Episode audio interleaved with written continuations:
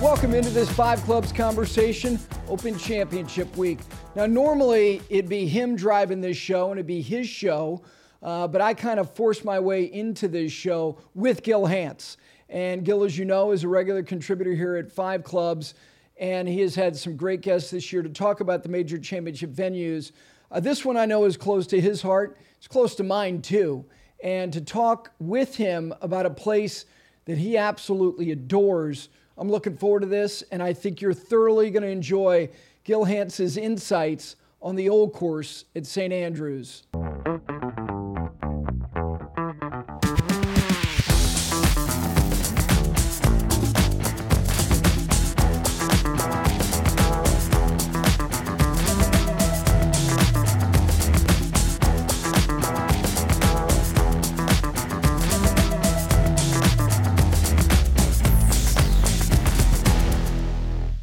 With that, we welcome in the host, who's not in the host chair. Uh, that, of course, Gil Hanse. How are you, my friend? I'm doing great. You're a much better host than I am. So I'm always happy that when we do these things, they're a lot of fun. Well, this one's particularly fun because, you know, look, you and I can nerd out about certain things in golf, and, and you more so, obviously, uh, when it comes to your line of work. But there's an affection associated with where the world of golf is this week um, and the old course, it conjures up a lot of things, including memories. And and I I I remember asking you a specific question that I'm going to ask again in a moment, but I want to ask you the first time you walked or were there. When was it? Uh, it was August of 1987 and it was uh, Tracy and I had flown. I'd actually spent the entire summer working for Tom Doak on his first golf course at High Point, and uh, we left but mid-August uh, for me to go and for the William Frederick Dreer Award, which I had won from at Cornell. And we flew over. I think we were on some really cheap charter flight into Luton Airport. Uh, we couldn't even fly into Heathrow, and um, we get we rented a car and we drove up literally i think we landed at like 5.30 in the morning. We drove up to st andrews and we got there i would say probably four-ish in the afternoon. It's still summer so there was still a lot of light left. And we parked the car and i walked out and i just you know obviously was in awe of what i was seeing and is so excited. And so the, the starters hut was right there by the first tee and there was nobody around and, and on the golf course. But i saw the starter in there and i went in and i said you know Uh, first time here. I'm so excited. You know, how do I arrange to play? And he looked me right in the eye and he said, Do you have your clubs? And I said, Yeah, they're in the car. He said, Well, go get them and you can play. And I thought, oh my God, you know, this is what an incredible opportunity. And I went over to play and he said, nah, on you go, just go. Because I think he could tell how enthused and, and genuinely excited I was. And I was completely jet lagged and you know, overnight flight, eight hours and eight and a half hours in the car, whatever it took. But it was just the most amazing introduction to the most amazing golf course. Just the, you know, the how how wonderful.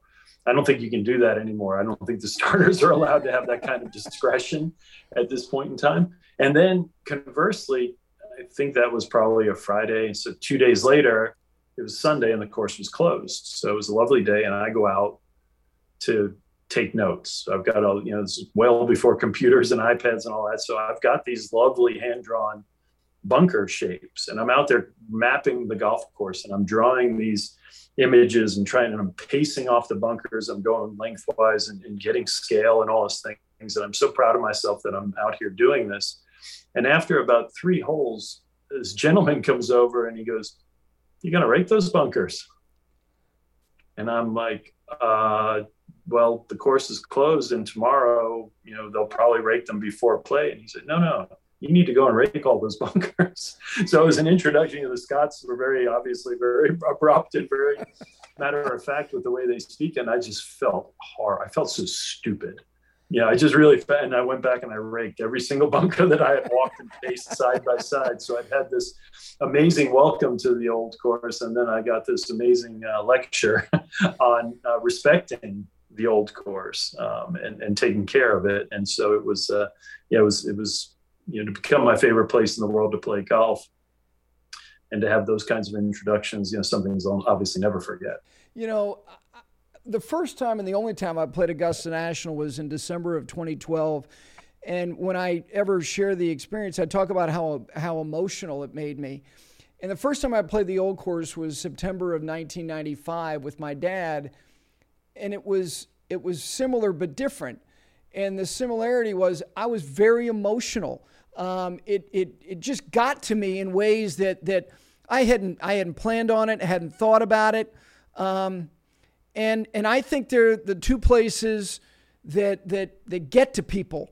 Um, and and one is is so public that it's it's the world's most famous dog park on a Sunday, as you pointed out, and the other is is kind of like Oz, you know. Um, but yet they they do the same things to you. Um, does Augusta get you emotional, like like the old course does? Augusta, no. Uh, I, am I'm, I'm obviously every time I get invited to play there, which is an amazing opportunity. I understand and I respect, and it's it's one of the greatest golf experiences you can ever have because you're walking in the footsteps of all these amazing things that have happened in the world of golf and they're fresh in your mind and your memory. But I think there's something about you know you're dealing with modern history versus ancient history, yeah. right? And you're dealing with you know the the fountainhead of what I get to do for a living.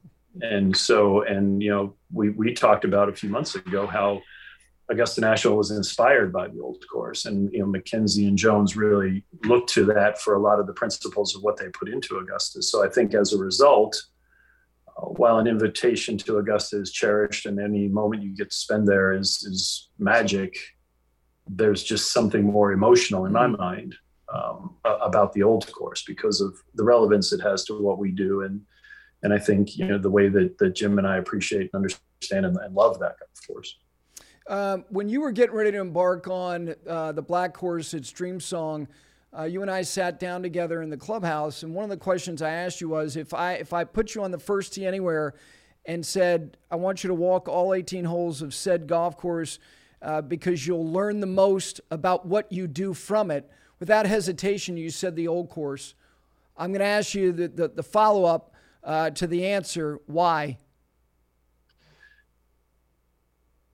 Because you see so much that, no, I, I think that the, the golf architecture is, is so much art and it's so much architecture and there the blending of the two is is just is is perfect there's the hard edges of the town. There's the buildings. There's everything that that greets you when you tee off, and then greets you as you come in. And then from there, you leave a, a, a setting that's unlike most any other place I've ever seen, and especially with the, the way the town embraces and loves.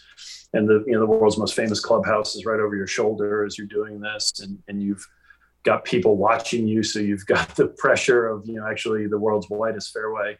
Um, but you you know you're still holding your breath that you're going to hit it and and so all of these emotions that are tied up in the setting for how you start and finish are, are evident and then you work your way out into this landscape that's untamed raw in many aspects of it and while it works from a, a architectural perspective it was never it, it didn't spring from the mind of, of a person it just sprung from nature. It sprung from how people traversed that particular piece of land and how it ultimately, you know, all right, this is the best place for a green. The bunkers were just carved, you know, we don't want to get into all that stuff, but the the randomness of nature is something that man just can't create. Right. Our, our brains are always working to provide to either restore or provide order to something. And when you have something that's so utterly natural, in itself and the fact that then how it how it works and how it's thoughtful in the ways you can play it and approach it and strategic and interesting and changes on day to day hour to hour minute to minute on how each golf hole plays and i think you know this is a bit of a trite response because i think it's it's certainly not original to me but it's it's the one where you say you could play the old course your whole life and never play the same shot in the same conditions twice. because the vagaries of how things bounce and move and change and the way the wind blows and the rain, et cetera. I think there's just so much of that that help is helpful to anyone trying to learn and appreciate and understand that and, and the golf courses are a journey and that journey is as special as anyone and the fact you know obviously we, we all revere the, the fact that every golfer who's ever been great at this game has walked those fairways and has mm. crossed that bridge and and we see it and we know it's the home of golf and, and all of those things. But just from a purely architectural standpoint that journey through that landscape is unlike anything else i think we I, i've ever seen or witnessed. You know one of the things that i know you do when you do a restoration you really dig in on trying to understand the, the vision uh, of the person who had the the original commission. And these are these are the titans of of the golden age of architecture, the people I'm talking about. And there, it's not. It wasn't, as you just alluded to. It's not the mind of the man. Um, so, what is the overarching design feature of the old course? Hmm, that's a great question because I, I what I love about it is the variety and the the different options and ways to play shots. They're just depending on how you play, your skill set, your the desire, the way you want to hit a golf shot, um, the way the golf course is asking you to hit that golf shot. I think there are just so many, there are infinite possibilities and ways to do things, and I think that, in my mind, is is what's so fascinating about it. Is that you know, I, I think about the, the, approach to to six and just how that green just kind of ramps up and there's a valley. You can bump a ball through there and, and you just can, or if the wind's in your face, you can throw it up in the air and you've got, but there's just so many options. And I think that, you know, great architecture, great golf architecture provides the players options and variety. And I think the old course does that better than just about anywhere else. So from a pure design, what do I see when I look at it? That would be the strongest suit. I think, you know, obviously the double greens are exciting and interesting. I mean, there's all the features within the golf course that are that are phenomenal, but it's in my mind, it's the options and, and the the ability to attack it in so many different ways, and not any one way is the correct way. And think about that. I mean, that's fascinating. You know, we as architects try and lay out golf holes to say, hey, if you hit it over here close to this bunker, it's going to open up an angle that you're going to play into the shot into this and dot dot dot dot. And so there's not really one right way but there's the thoughtful way to approach a golf hole and you can hit different shots in order to get there.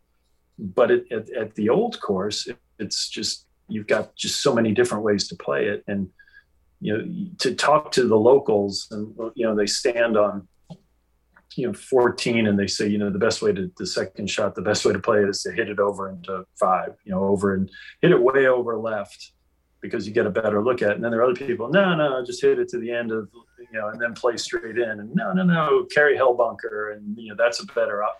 and it's just none of those is right. And, but all of them work at some certain level. And I think that those options and opportunities are, are, are things that we all strive to create in a golf course, but we're not always successful. You know, um, you told me this, and you you you know you always reaffirm the importance of you know the, the superintendent and the agronomics of, of of a golf course, and you're the, the golf course is only as good as as the people who maintain it. Um, the turf there. Um, I don't think it gets talked about enough, Gil. I mean, I, I, I, get it. And, and why wouldn't you just get wrapped up in this old gray town and, and, and all of it? But the ground is it's it's everything. Uh, explain yeah. why it is it, it's this perfect blend of of all the things that you need to create this this turf condition that's perfection. Yeah, I think I don't know how else to describe it, but when you play the old course, the ground is alive, right? I mean, it is it's alive. It's it's a the ball hits and reacts and goes in different ways and and, and, and so much of that again we keep, keep talking about nature and nature design et cetera and but it's it's the way if it's wet it's going to play a certain way. The ball's going to skid more than it's going to bounce. And when it's dry, it's going to bounce and fly and move. And it's, I don't know if there's anything to the, you know, the fact that it's been tended and taken care of for centuries and that there's a certain density between the turf and the sandy subsoil that somehow gives it this spring-like effect that's just different but it is it, it is and you you would think a golf course that's played I don't know how many rounds a year they do there, but it's significant. You know, we just get somewhere in the neighborhood about eighty thousand, about eighty thousand. Yeah. yeah. You'd think it would be tired and worn out, and just but that somehow the, the the the team there knows how to regenerate that turf and knows how to basically get the most out of that soil, and it, it's just care, and it's it's on and on from the you know the different superintendents who've been there. They've they've almost i wonder if there's like some special almost feels like probably there's a hogwarts ceremony. You know when you when you go from here to here they, there's this thing and and then they whisper in your ear or they give the wand and they put the, the magic thing in your ear and all of a sudden you understand there's this uh, code of how you take care of that turf. Uh, it wouldn't surprise me if something like that happened um, but it's really it's just special. It's it's un, like you said it's unlike anywhere else. I mean links turf is fantastic and it can be obviously um, produced and, and, taken care of and, and, presented in a way where but there's just something and i think part of it is that there's so many rolls and rumples mm. and humps and bumps. I, have robert hunter in the links yes. he described golf course the best terrain is is a corrugated landscape. And i've always loved that phrase you know a corrugated landscape. And you know, the old course has got this those corrugations where it's just rumples and flows and humps and bumps and smaller scale contours but just continual wave upon wave.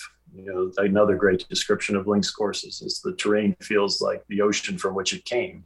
You know it's just you've got these beautiful waves and rumples. And i think something about the turf and the density and the beauty of those contours and then the seamless flow right up into the greens and the putting surfaces. It's just um, yeah i don't i don't know how they they ultimately put it all together but when it, it always seems to, to to work. The um the, the challenge of challenging the, the best it's now 2022 and we've seen a lot of places, but but that place, and because people have such an affinity for it, they don't want it to ever be rendered anything but what it is, which is invaluable. If it doesn't blow, what could possibly happen? Well, I think I can't remember what Zach Johnson's. Was he 15 or 16 under? Yes, something like that yep. to win. So I, that's probably it's going to probably be somewhere between 15 and 22, 23 under. And that's that's not a knock on the golf course. I mean, that's just the fact that links golf requires elements as part of the challenge. And if the elements aren't there, there you know, there's no wind, there's no rain, things like that don't happen, then I think you're ultimately it's not that the golf course is defenseless, it's just that these guys are so good that you know they need these. I mean, we saw it at Southern Hills. We had Mother Nature was a great part of the defense of that golf Big course. Time. You know, if it if it had been kind of moist and wet in the golf course and the wind hadn't blown those guys they wouldn't be shooting five six under. They would have shot more than that. So i think it, it's ultimately going to that's just part of any examination. What i hope doesn't ever become part of the narrative is that the game has passed that golf course by because then that would truly be sad. Um, so I, I, don't think that will be the case. I, would expect, although I've, everything I'm hearing is that it's pretty dry over there and it's yep. been dry and so the course will be very bouncy. So you know, are we going to see something like like Tiger? You know, avoiding but you've got to avoid bunkers, and if it's bouncy, you know, guard guys. It'll be interesting whether the guys just decide to just bomb it or if they're going to lay back and try and opt for more control, which will then effectively lengthen the golf course, which will be shortened not only because of the firmness but lack of wind. So I think it's going to be one of those I mean, I can't wait to watch. Obviously, it's it's the major championship. You just you, you always you know it used to be every five years. Hopefully, it'll continue to be every five years. They go to the Open. I know COVID intervened, uh, and I think they were staggering to try and get the 150th. Yes. So it's been you know it's now been seven years, which is is a little bit of a long gap for them. So I think it's one of those things where hopefully that conversation doesn't ever occur that you know the old course is obsolete. You know, that would be sad. No, no question. Um, with with Tiger, everyone said, well, you know, the, the, great thing about the old course is that it's flat. Um, and and I always kind of I, I want to say no, it isn't. Um, I, I understand that when you're standing on one, you can see really far, but that walk in between may be one of the most awkward walks you've ever had if you just yeah. if you just look straight ahead. And it gets back to what you were saying about about what Robert Hunter had, had written about, and and I love what he has always said about contour.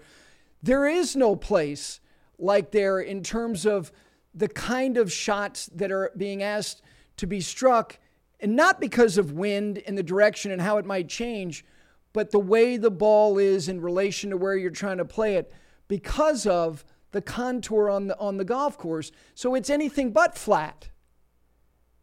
Yeah, no, it, it's it's flat. If you took sort of overall elevation change, right, it's pretty flat. But it's you're right. You're going to go up and down, and you're going to be moving constantly. And I don't know whether you know long, gradual uphills like Augusta um, or like Southern Hills are easier on Tiger's leg, or these little abrupt ups and bumps and humps and constantly changing, and you know having to watch where you're walking. I could imagine that's going to be that's going to be a, a bit. But obviously, he'll be he's he's prepared. He knows that golf course is well, well better than anybody in the field and so I think he'll he understands what it is. But you're right; it's definitely not flat. The um, the loop. Uh, the last time I played the golf course, I did something I hadn't done the previous five times, uh, and that was start on ten, uh, which was was different. Um, and what what in particular about the loop uh, is most interesting to you?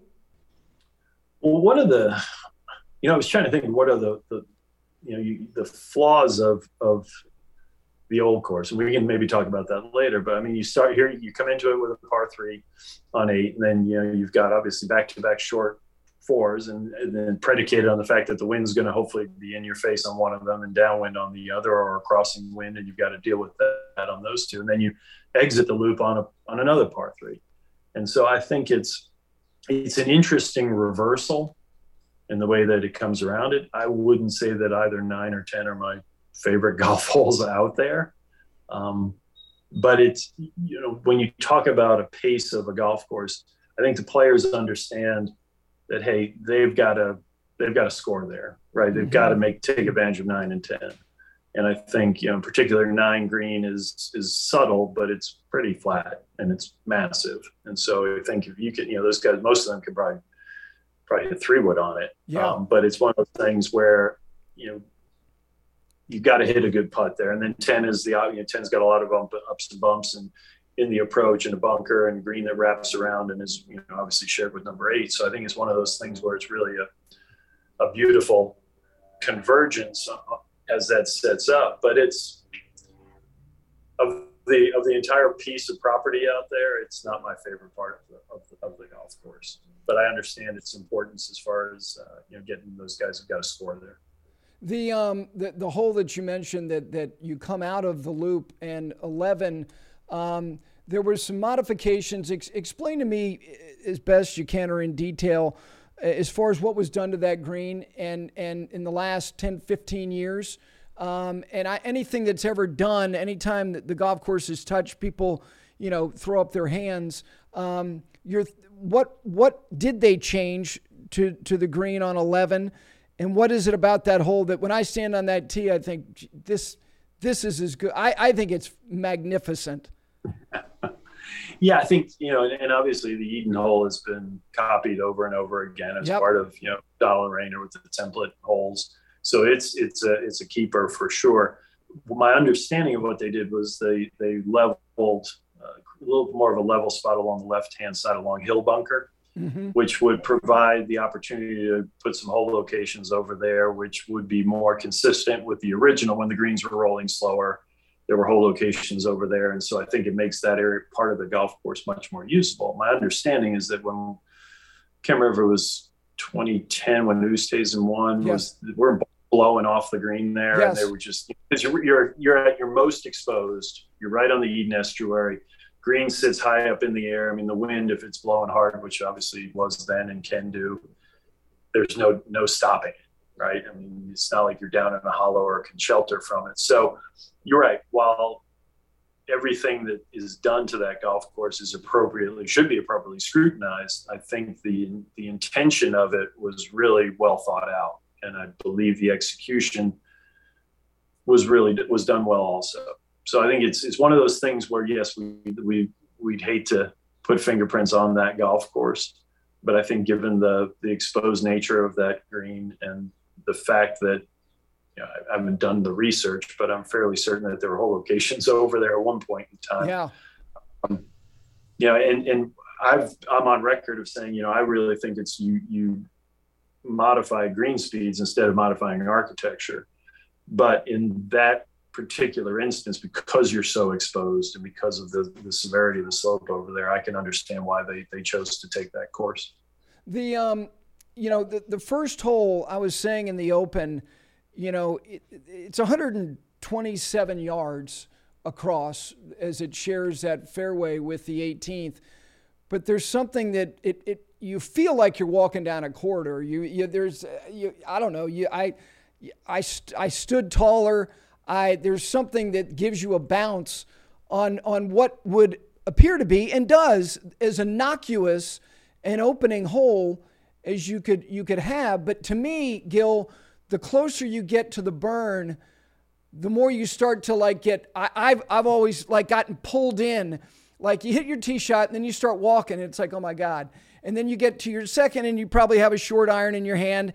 And and even if the pin is back, I don't know. The burn is the whole thing. It's like once you hit your second shot, it's like you're sucked into the vortex of the whole experience. Yeah, it's it's as I said earlier. It's aside from maybe the tee shot at Merion, you know, the most nerve nerve wracking tee shot you can ever hit. You know, you, you know, Merion, you're everybody's eating and clattering plates, and and all of a sudden you notice when you're getting ready to hit, it goes dead silent. And the same thing, there's all these people milling and mulling about and moving around.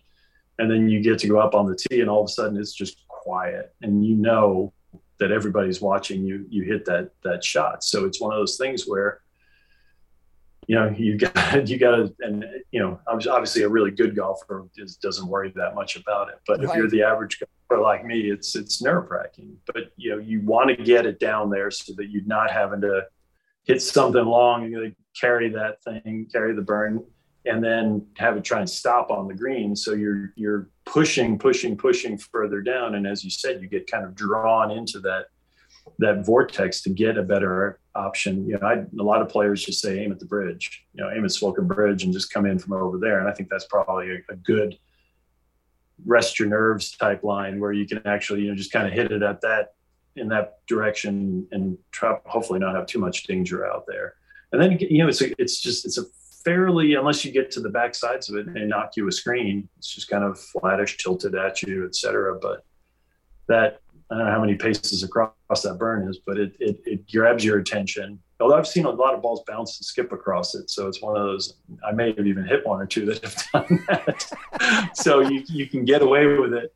Um, you know occasionally but yeah it's it's it's a simple it's so simple in its presentation the right? um oh yeah. Yeah big big big you know big area hit it into. Very small creek run across fairly benign green. Here you go. And, and you know and it, it somehow somehow still makes quite a bit of a challenge to to a golf hole. You know one of the things that that you've done to a, a lot of places that you've restored is is is return the presentation to the way it was uh, upon its creation or as close to it. And, and with the old course, some of the bunkering, it was rugged, it was raggedy. Um, like if you look at, like if you look at the road hole bunker uh, from, oh, I don't know, 100 years ago, it wasn't this pristine, revetted face looking thing. It just wasn't. Um, is, is, how, how do you feel about the, the, I mean, it just, it looks, the facings are awesome, but it would, would it be better if they were just unkept? I mean, aesthetically, in my opinion, yes. But we also, I mean, it's it's a, it's a similar question that we hear, you know, Pebble Beach. You see those those photos yes. of, of, number seven when it looked, you know, it was kind of these raid, but you have to also understand that it's a business, right? They need to move people through that golf course, and if it was unkempt and out of being balls getting lost in the faces of bunkers or you know barrowing, you know, being hit in. I think there has to be some sort of balance there. And the evolution of the revetted bunker and the stack saw and the way that whole thing comes about it is just it has evolved across the board. I mean, Jim and I and Mark Parsinen attempted at at Castle Stuart to build some more of those old raggedy style bunkers that you see in Horace Hutchinson's book about of the links. Um, but I just don't know that. I think that because the evolution is so pretty much complete from links course to links course to links course, I mean, they all kind of have evolved into this more cleaner edged stack sod look. I think it's probably appropriate for the old course that they've gone in that direction. And it's also, as I mentioned, probably helps to, to get players around the golf course in a, in a more reasonable fashion. Yeah. Okay. Let's let's go through when you when you turn, you play the loop, and you start back in um, and you turn toward home and you're standing on 12T. Take me through just some things in particular that stand out in your mind about those holes uh, from 12 on in. What about 12 is is is memorable or noteworthy? Uh, that you can't see any of the bunkers um, at all. It's amazing that yeah, I mean they're and, and talk to people who say, well, when the course was played in reverse, they're all right there in front of you. And so that that's just a feature of that hole, which I think is brilliant. I, I love that, you know, you've got to basically pick and trust the line. And, you know, every, the old boys that I get to play there with occasionally, they all just kind of hit it, hit it down the right and kind of get it. There's, there's a little way down. You can get over closer to the Eden course that you'll avoid some of the bunkers. But then it's also, I just love the, sort of cackle. Nope, that's not good. And you think, what? I just hit it right down the middle of the fairway.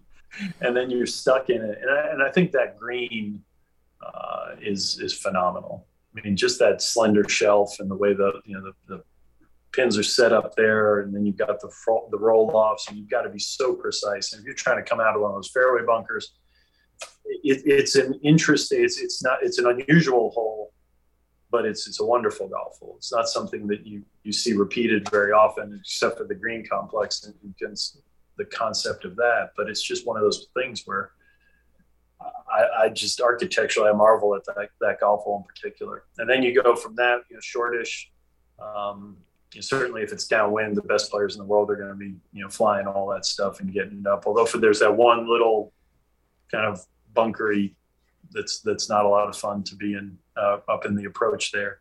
And then 13 is just hard, right? I mean, it's just you know, it's it's a hit it as far as you can, and then you're kind of down and looking up, and you've got all that broken ground rumbling through that you've got to play over uh, to get into the green. And the green itself is fantastic with the bunkers around it.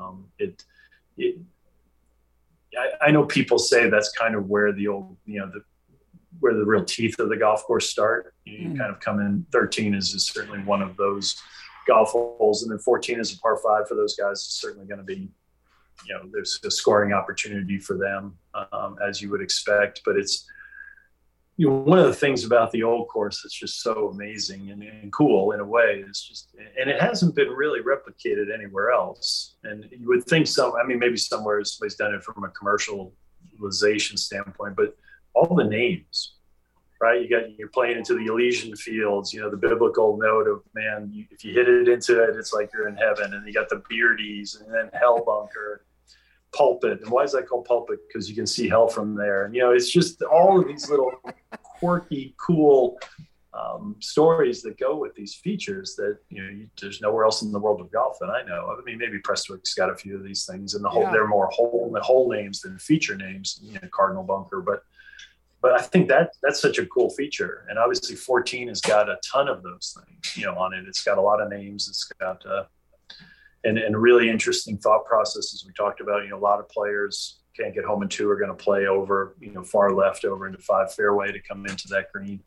Um, that knob that kind of forms the the base for the front right of the green, all feeding into it, I think is really a an interesting one because really you're not trying to hit your ball off of it because generally it'll just shoot it through the green, and if you hit into the the face of it, it'll stop it. So it's you know it's a par five trying to get home in two. There's a lot of interesting stuff that happens out there. Fifteen. We walked back to where the back tee is now. I mean, you're mm. so far back there.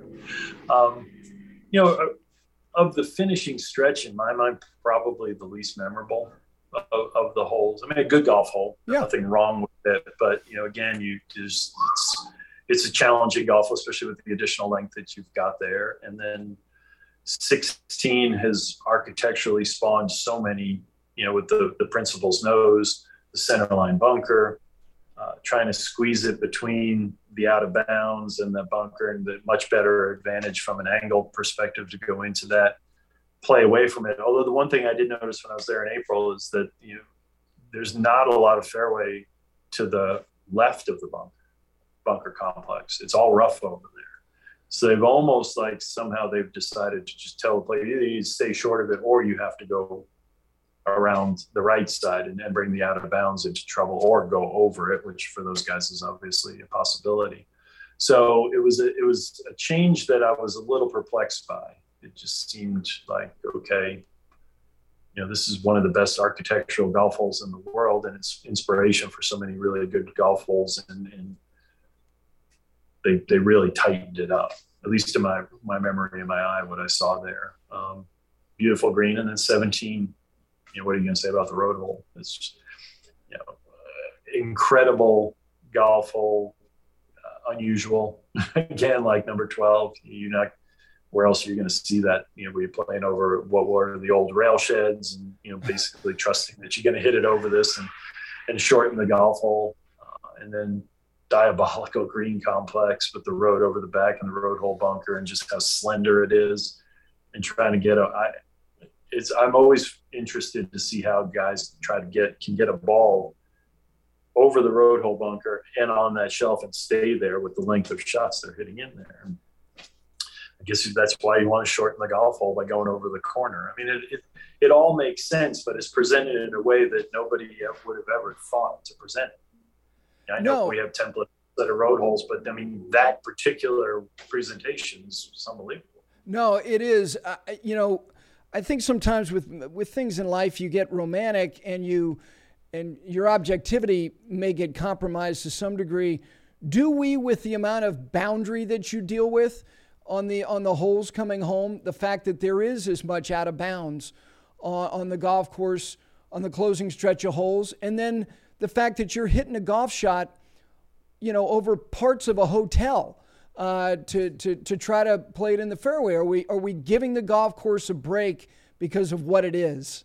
To a certain extent, I think so. I think there's certainly that, that appreciation and tradition uh, that, that comes into to factor, but I don't think they're, it was certainly not a bad golf hole. It's just a different, I mean, it's, it's the, the whole, you know, the thought, okay, all the troubles down the right, you know the out of bounds the hotel the most of the bunkering so you can play safely to the center of the golf course but you're going to be faced with with obviously more difficult approaches into the greens if you play it safe so i think that given the opportunity you know in today's litigious society there's no way you would ever try and hit a golf ball over a hotel i mean that just couldn't be possible but because you know they decided there obviously was a different structure there, but I think because it was always that way and because it makes perfect sense from a golfing perspective, shortening the golf hole, getting the best angle from the right side to, to try and get it, you know, around the road hole bunker and stay out of the road, it all makes perfect sense. And yeah, is it different? And could anybody try and do something like that right now? Probably not. Would they be criticized for trying to do something like that now? Yeah, I would expect that they would. Yeah, 18. You know, this is not a new thing. Well, I, I, I, do have to. Sorry to go back to one. Yeah. one of my favorite stories. And, and did you ever meet Jim Finegan, the great golf not. writer? No. All these. He was he was quite a character. You know, true gentleman and a lover of the old course like nobody.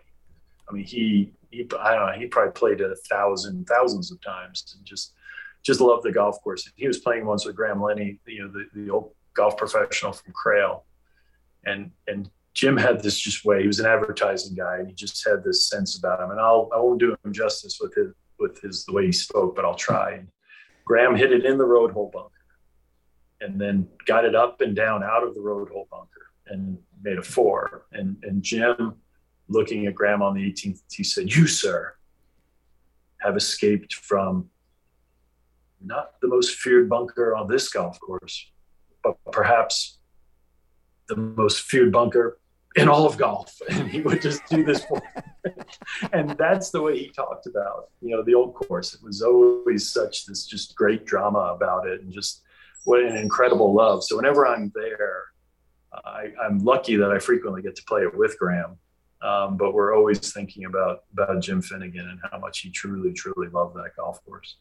Uh, 18. This is not new because of today's technology or the athlete in the game. I mean, Nicklaus was blowing it over the 18th green uh, in the early 70s uh, on occasion. Um, why does 18 hold up? Why, why does a 350 yard closing hole with no water and 127 yard wide fairway, why does it hold up? Valley of Sin. I mean, it's a pretty, pretty tough hazard to get. It's not a hazard, obviously, but to get through it. Right and with the right pace to get up there and not run through the back of the green. And then you're standing on the back of the green looking at the valley of sin if you do run through there. And if you hit it a little too hard, it's going to go back down in there. And I think, I think Tiger plays, he always play out to the to the left, like almost at the R&A clubhouse and try and come in from the side. And yes. I think that's in so now you've got this, you know, again, like you said, this innocuous looking golf hole, but obviously out of bounds down the right hand side. Um, but I think it's just that, you know, Costantino Rocca, John Daly. I mean, all these things happen with the Valley of Sin. And I think that's the equalizer, right? Because you, you've got to negotiate that. You either have to negotiate it by taking it on or going over it, or you have to play, you play purposely, play away from it to play, you know, in from the side. So I think it's, it's ultimately, yeah, it's, it's all about that Valley of Sin. And it has been you know, with Seve, with Jack, with Doug Sanders. I mean, all of those. It's, it's it's always been the part and parcel of what defends what really defends that that all. The the other thing, Gil, that I think is that, and I know because and you've shown it with with some of your work, particularly at Ohoopee. 17 and 18 to me are the great half pars. Um, 17 is a four. You're, you're, you know, the data will show you're probably picking up at least a half a shot in all likelihood on the field. Um, and in 18, you feel like you need to make three. It's a, it's it's four and a half, three and a half to me, and especially for the elite golfer. And I think that that that to me is like like Jordan Spieth didn't make he didn't make three on 18 in, in 2015. He he went five four, and and yeah. he made it's essentially he he needed he needed the half shot on each hole to give him the shot to get in the playoff. Yeah. No, you're right, and it, it's a great. And when we think about it, again, no man laid that out, right? So it's not from the mind of a person, but it, a lot of links golf and, and certainly golf that we like to build is is based on match play, right? And so it's one of those things where you know if the match is going to get to 18, you've got to play some good golf, and so 17 is really a, great test for that. And then once you get to 18 it's almost all right all bets are off. Go at it. You know you decide how you want to play this. There are opportunities to make th- two. There's opportunities to make three four five. Unless you know, if you hit it out of bounds there's a chance to make six. But you know most people are not. But it's it's it's a, the mindset jim and i like we talk an awful lot about. And i know again nobody thought this through but it's yeah. just the way it, it evolved is that it's nice to finish a round of golf and a, and a match on with positive stuff happening with somebody winning with a birdie or an eagle versus somebody just hanging on, you know, slogging their way to a to a bogey, you know, and it, it ties another bogey, and you were one up and you win. So I think it's one of those things where it, it has turned into that, and and like we talked, starting this whole thing off. I mean, what a theater, right? You've got the town, you've got all the people, and you, you know, when you have the Open Championship, you've got the grandstands, and you've got this just this enclosed amphitheater in the home of golf. You know, the, I mean, I get chills just thinking about you know when you walk. I can't imagine what it would be like to walk up that, you know, cross that bridge, and with all that history and tradition and just the setting is unlike anything. You know, I mean, if you were a movie producer, that's like the stage set you'd like to construct for for a championship because you've got just the, the boundaries are, are wonderful. The history is there. The the architecture, the edifices of all the structures, they're all so familiar to us as you you know you see that and and it's just it really is a special special way to finish and and to have all of that compounding what is a fairly sim- simple slash easy looking golf hole. I mean, that's got to also play into it. Is that you know corralling your nerves and corralling your your emotions as you're you're playing that that's pretty pretty simple easy shot for an easy hole. All right, let me uh, let me get you out of here. Five questions about the old course. The best bunker on the old course for you is is which one? My favorite name is Mrs. Kruger. Uh, I don't know who she was. it's it's uh, that's an interesting one. Um, you know, I've, i always I, I, love the Beardies. I think the Beardies. I know it's not one bunker, but I think that that that's such a beautiful little minefield of bunkers there. All right, uh, the best. What what do you? Th- and again, it, it, it, this is you. Um, the best second shot on the old course. Where would you find it?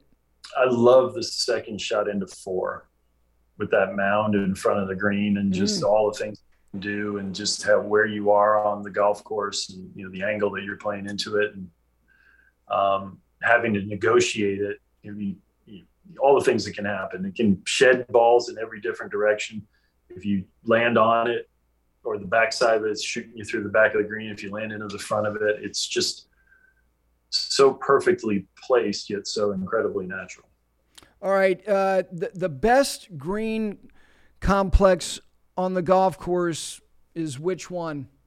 I really like two and 16. I think all the, the contour on two and then how it continues to plateau and move over, and then the way 16 kind of wraps around the front of that bunker. And, you know, as obviously we talked about the strategy of 16. I, I think the contour and, and yeah, the, the way they transition from one side to the other, that's probably my favorite. Um, I think five and 13 is just, my God, how, I mean, it couldn't be more, anything more impressive than the scale on the size of, of, of those two combined. All right. Uh, the best view on the old course. Boy, that's, that's a, that's a great one. It's got to be coming looking back into town, but I'm trying to think where you get up high enough that maybe, maybe from 14 from the end of the Elysian Fields, kind of looking down into hell and, and across, and then all the way back into the town. I think that's a really spectacular my, spot. I tell you mine, 12T. Yeah. When you stand on 12T, considering what's behind you, um, and then it's the first time you you really are you're, you're turning back toward toward what's in front of you. Um, and there's and there's enough elevation that I don't know. There there's something about just how grand that that particular spot is. That's that's my favorite. Yeah, that's a great one. That's a really good one. All right, the best place couldn't be it could be a bar, could be a restaurant, could be a bookstore. What's the best place in town? So when we were, you know, a hundred last century, when we first started going to uh, St. Andrews, there was uh, a bookstore right there on the Pilmour. It, it was Quarto Books. It's no longer there, and it was a great bookshop. And you could always find terrific golf books in there. And Graham Lenny, who I mentioned earlier, we would always go in and just scour, from, try and find these obscure golf books, and and hopefully get a deal on them. So that was that was always my favorite place, uh, for, as from a store standpoint. Um, you know, this the last time we were there, uh, Tracy and Kaylee and I spent a lot of time walking, uh, and Tyler actually and Leah were with us. We just around the university. Yeah. I didn't really spend a lot of time coming around, you know, over by the harbor, and and that part of um, it's beautiful. I mean, it's really beautiful. The old buildings are incredible in that part, and, and obviously, you know, paying homage to to old Tom and young Tom and now mm-hmm. Robertson. And, that's that's a special experience that hopefully people will, will take advantage of doing. But yeah, the old Quarto bookshop that was it was a special place. And you know that it's not there anymore? Do you yeah, know no, for, it's, it's, not? It's, it's gone. A, it's gone. It's a golf shop. It's one of the golf shops along. I don't I don't know if Auchterlonie's expanded into it or it's yeah, but yeah, it was a it was a cool spot. I mean, it's literally it was right there around the corner for you know you could walk out the door and the R&A clubhouse is pretty much right there. Oh, okay. All right. Well, listen. Um, always value the time. Uh, these these are special weeks. I know you'll enjoy it, even though you you got a lot on your plate. Uh, and I'll look forward to seeing you soon. Thanks. Always enjoy the conversation. Well, really appreciate Gil taking the time. You know, usually he does his show with whoever, as I said. But I said, you know, let me let me do this one with you because I love talking about it. More importantly, I love hearing his thoughts about where the last men's major of the year is at the most special place, the old course. So for all of us here at Five Clubs Golf, enjoy the Open Championship. We appreciate you taking the time to watch and listen to this conversation. We'll see you next week.